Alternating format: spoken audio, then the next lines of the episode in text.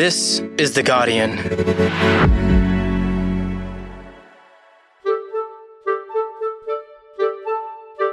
I'm Jane Lee, coming to you from Wurundjeri Land, and this is the full story.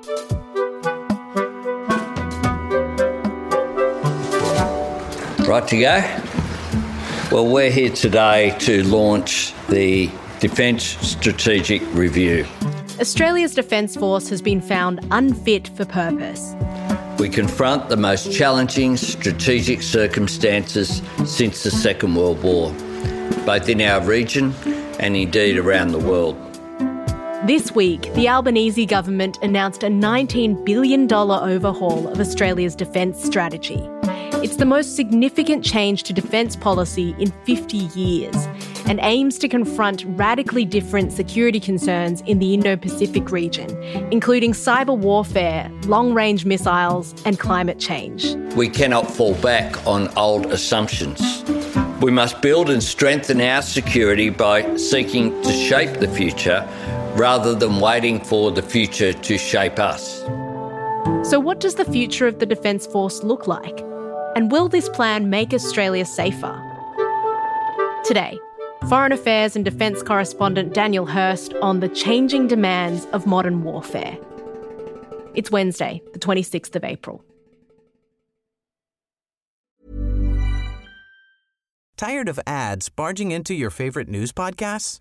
Good news. Ad-free listening is available on Amazon Music for all the music plus top podcasts included with your Prime membership. Stay up to date on everything newsworthy by downloading the Amazon Music app for free or go to amazon.com slash news ad free.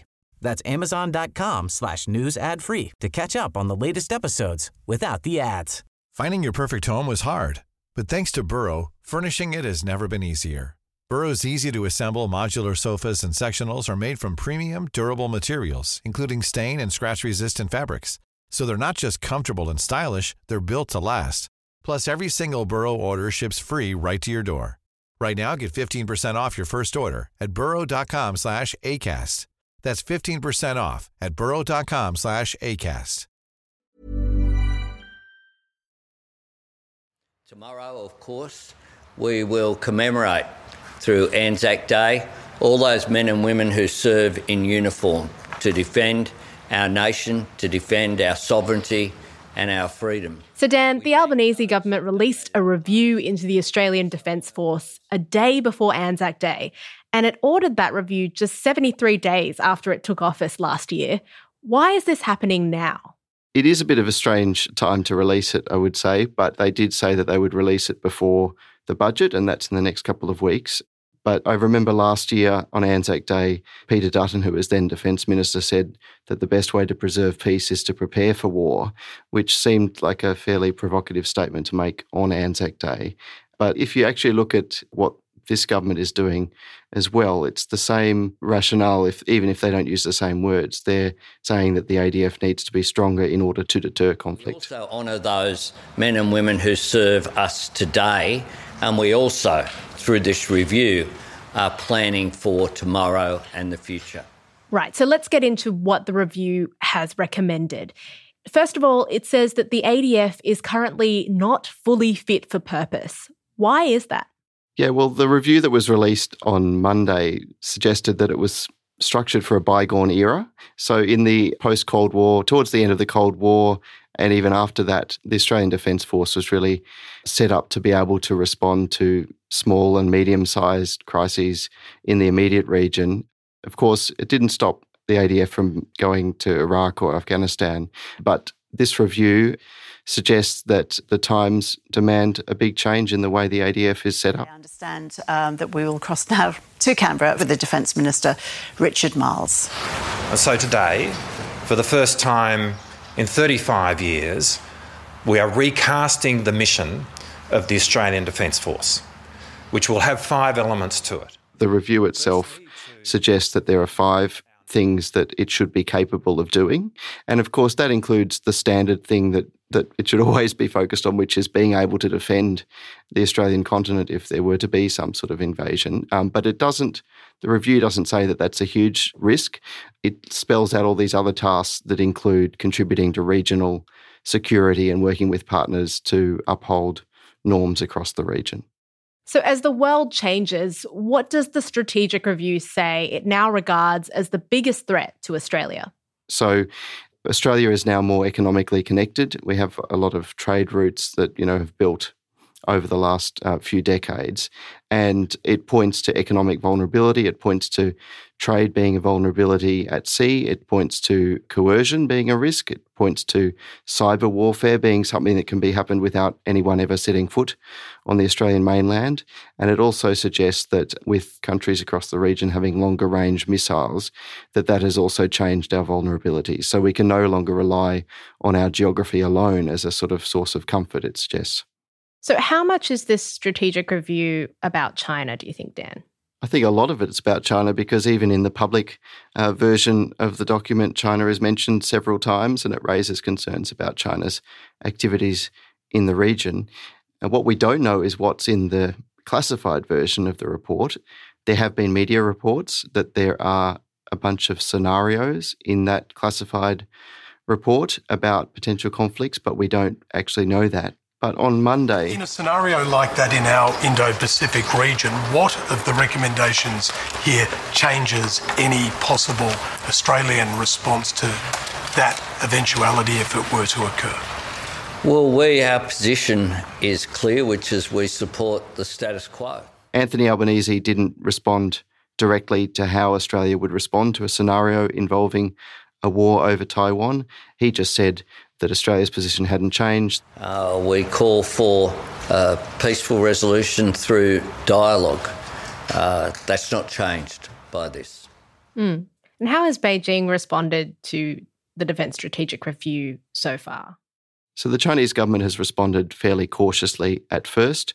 In Beijing on Monday, the foreign ministry spokesperson responded by saying that China wants to preserve peace and stability in the Asia Pacific and that it hopes that countries, relevant countries, that means Australia, don't hype up the so called China threat narrative. But that was it, which suggests, uh, as we've spoken in the past, that perhaps the Chinese government has already factored in things like AUKUS and the broad thrust of Australia's defence policies when it opened the door to dialogue again last year. Well, Dan, this review is coming at an important time in the economic relationship between China and Australia.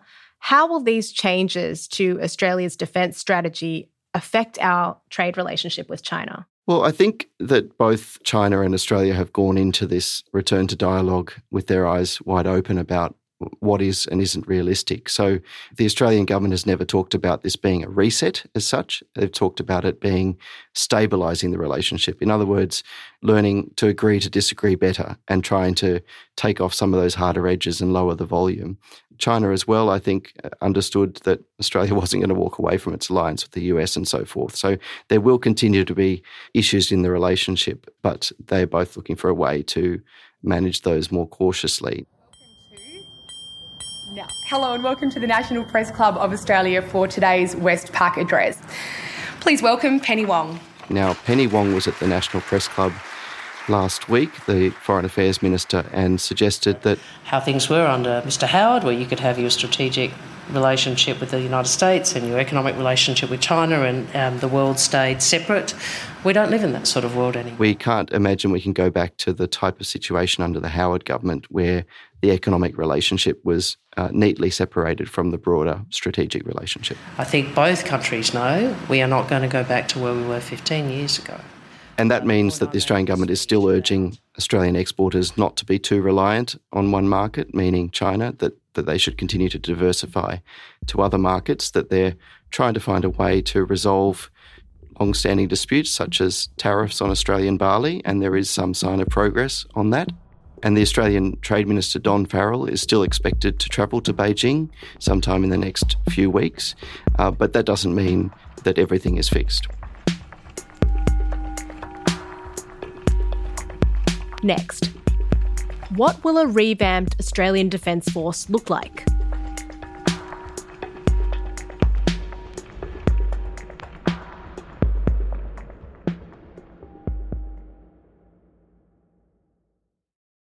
Hey, Laura Murphy Oates here with a quick note about The Guardian. As you're probably aware, Guardian Australia's journalism is editorially independent, meaning we set our own agenda. We don't have a billionaire owner, nor do we answer to shareholders, so we're free from commercial bias. And this independence matters because it means we're able to challenge the powerful and hold them to account. Unlike many news organisations, we have not put up a paywall.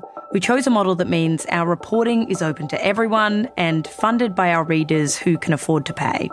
Every contribution, whether big or small, counts. If you're able to contribute and have a minute, head to theguardian.com forward slash support full story. We've also linked to this on the full story page. Thanks.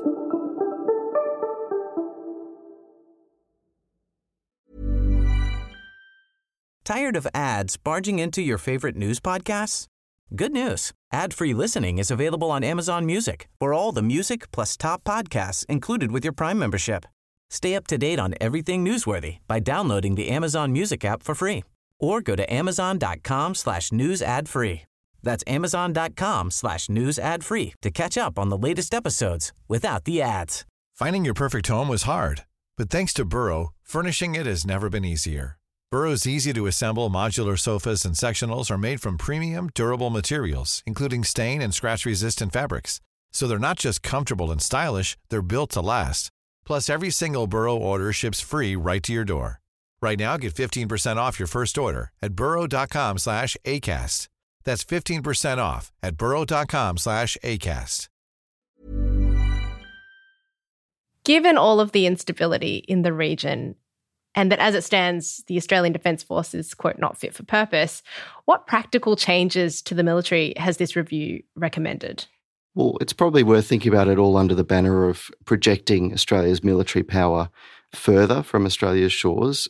Today, the government is announcing that we will be focusing on six initial priorities. So that includes things like a nuclear powered submarine capability, and we made significant announcements about that uh, last month. Developing the ADF's ability to precisely strike targets at longer range. Longer range strike capability for our Defence Force, including through the manufacturing of munitions in Australia. The government also says it wants to better enable the Australian Defence Force to operate out of our northern bases. The review found that a bunch of bases in the north of Australia needed to be effectively hardened, to be strengthened, and to have some infrastructure work on them. At its core, all of this is making Australia more self reliant, more prepared, and more secure in the years ahead. Anthony Albanese, in announcing the government's response to the review, stressed that Australia needed to be self reliant. What did he mean by that? So he means a sort of shift towards more self reliance. It certainly doesn't mean we can just stand on our own two feet, that we'll continue to rely on allies and partners. But it's it sort of relates partly to changes within the region about the US no longer being the undisputed sort of unipolar leader in, in our region. China has obviously grown to be much stronger than it was in the past. And it also means more domestic manufacturing, uh, really sort of fits in with Albanese's broader push to make things in Australia. Of course, we did just sign the AUKUS agreement, which relies on a whole bunch of US and UK technological expertise and assistance. So it doesn't mean we're going to be entirely self reliant. Mm. Well, what does that tell us about how our relationship with the US is changing now? It sounds, seems quite complicated. It, it is. I mean, it, the Australian government continues to see the US as our top security ally and something that will continue to be the case. But it's it's fair to say that the four years of the Donald Trump presidency, where the US sort of in, in, at times openly bashed or openly ridiculed its allies, gave people pause for thought in Canberra. So Australia will continue to rely on the US in some respects, but it also wants to increase its own defence spending and show that it's a capable partner within the region. So there's no suggestion that Australia could be, in effect, freeloading, which was the accusation Donald Trump made of Japan and South Korea. Minister, you mentioned uh, the need for greater self reliance, and you also said not that we can't just rely on old assumptions. Uh, I did ask Anthony Albanese about this at the press conference on Monday. What is your assessment of, in the decades ahead, the US's reliability as an ally and whether there's any risk of isolationism growing in the decades ahead. The US remains an important ally And he really didn't want to go into great detail, just other than to reaffirm the alliance. It's a relationship between nations, it's a relationship between peoples, and it's based upon our common values. Dan, the Albanese government does acknowledge that the climate crisis is a national security threat. What does the review say is going to be the ADF's role in responding to the rise in climate disasters? Yes, so the review actually lays out very clearly and starkly how the climate crisis will create problems for our national security. It says climate change will increase the demand on the ADF to respond to disasters at home and abroad. And it also says if climate change accelerates over the coming decades, it has the potential to significantly increase risks in our region. It could lead to mass migration, increased demands for peacekeeping and peace enforcement, and conflicts within and between countries. So it really spells out the range of, of impacts of climate change. Now, when it comes to the ADF, it focuses on how the Defence Force isn't really equipped to be responding to a whole bunch of disasters at home and abroad, and that that affects its readiness to focus on the core task of being able to defend Australia. So the government has agreed to work with the states and territories to see how they can make sure that there are ways to respond to disasters without the need to rely on ADF support, except in the most extreme emergencies. Okay, so the total projected spend to implement the recommendations of this strategic review is $19 billion over four years, which includes the $9 billion that's being spent on the AUKUS submarine deal. How is the government going to pay for this? it is a lot, it sounds like a large sum, and it is, but it's mostly by shuffling things around. So, in actual fact, in the first four year budget period, the government says that this $19 billion is fully offset either by existing budget allocations to defence or by cancelling or scaling back a number of projects. The most obvious one of those is dramatically slashing plans to buy infantry fighting vehicles for the army, which is a bit of a contentious decision. But defence spending will grow overall. The trajectory is only up. uh, but within the first four years, there's some changing around of priorities. And then in the longer term, the government will have to find more money. What has the coalition had to say about this review in that sense? Well, the coalition has been critical of the government. Andrew Hastie, who's the Shadow Defence Minister, said Australians have every right to feel let down. So basically, the coalition's criticism is that they're not spending enough. The Greens, on the other hand, have criticised the spending from a different direction, the Greens Defence spokesperson, David Shoebridge, said that the Defence Review has Australia spending countless billions on projecting lethal force into the South China Sea, and he says that's apparently to keep us safe, but fails to explain how our key national interests are served by us going to war in the South China Sea. The government would say, however, that it doesn't want to go to war, it wants to deter actions that would lead to war. We're now weeks away from the federal budget. Is there a political danger for Labor in spending so much money on defence while so many Australians are struggling during the cost of living crisis? Well, budgets are about priorities. And if you're spending huge amounts on defence, that means you can't uh, spend money on other things. So, uh, in that sense, there is a risk. The difficulty for the Treasurer making all these numbers add up is that the coalition's also criticising any suggestions that the government might do revenue measures, so scaling back tax concessions. So, it is a difficult task to make the numbers add up. But uh, the government does actually have a fair bit of political cover, it must be said, to spend more money on defence. The coalition is saying to spend more on defence, and most of the media also would be more likely to criticise cuts to defence than increases to defence spending. So we shouldn't ignore that factor either. Dan, these sound like pretty significant changes that Australia is planning to make to its defence force. How does this plan reflect the changing role Australia is playing in the Indo Pacific region? When you look at US and China competition, the increasing tensions, Australia is a relatively small player in that picture. So we can only play a, a certain smaller role. But this review certainly shows the government intends to have an ADF that is a bit more forward leaning and a bit more involved in shaping the region that it wants to shape. And interestingly, it also calls for increased spending on diplomacy. So, in that sense, the military and diplomats are seeking to work together in shaping that region.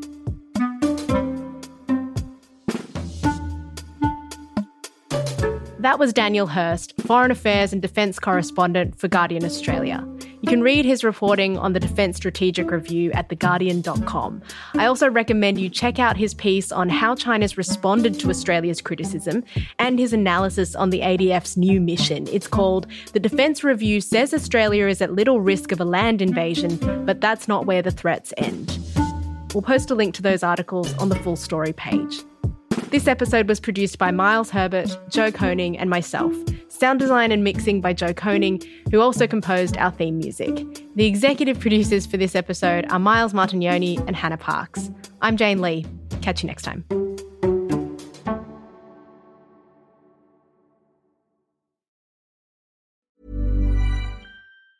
Tired of ads barging into your favorite news podcasts? Good news. Ad-free listening is available on Amazon Music for all the music plus top podcasts included with your Prime membership. Stay up to date on everything newsworthy by downloading the Amazon Music app for free or go to amazon.com slash news ad free. That's amazon.com slash news ad free to catch up on the latest episodes without the ads.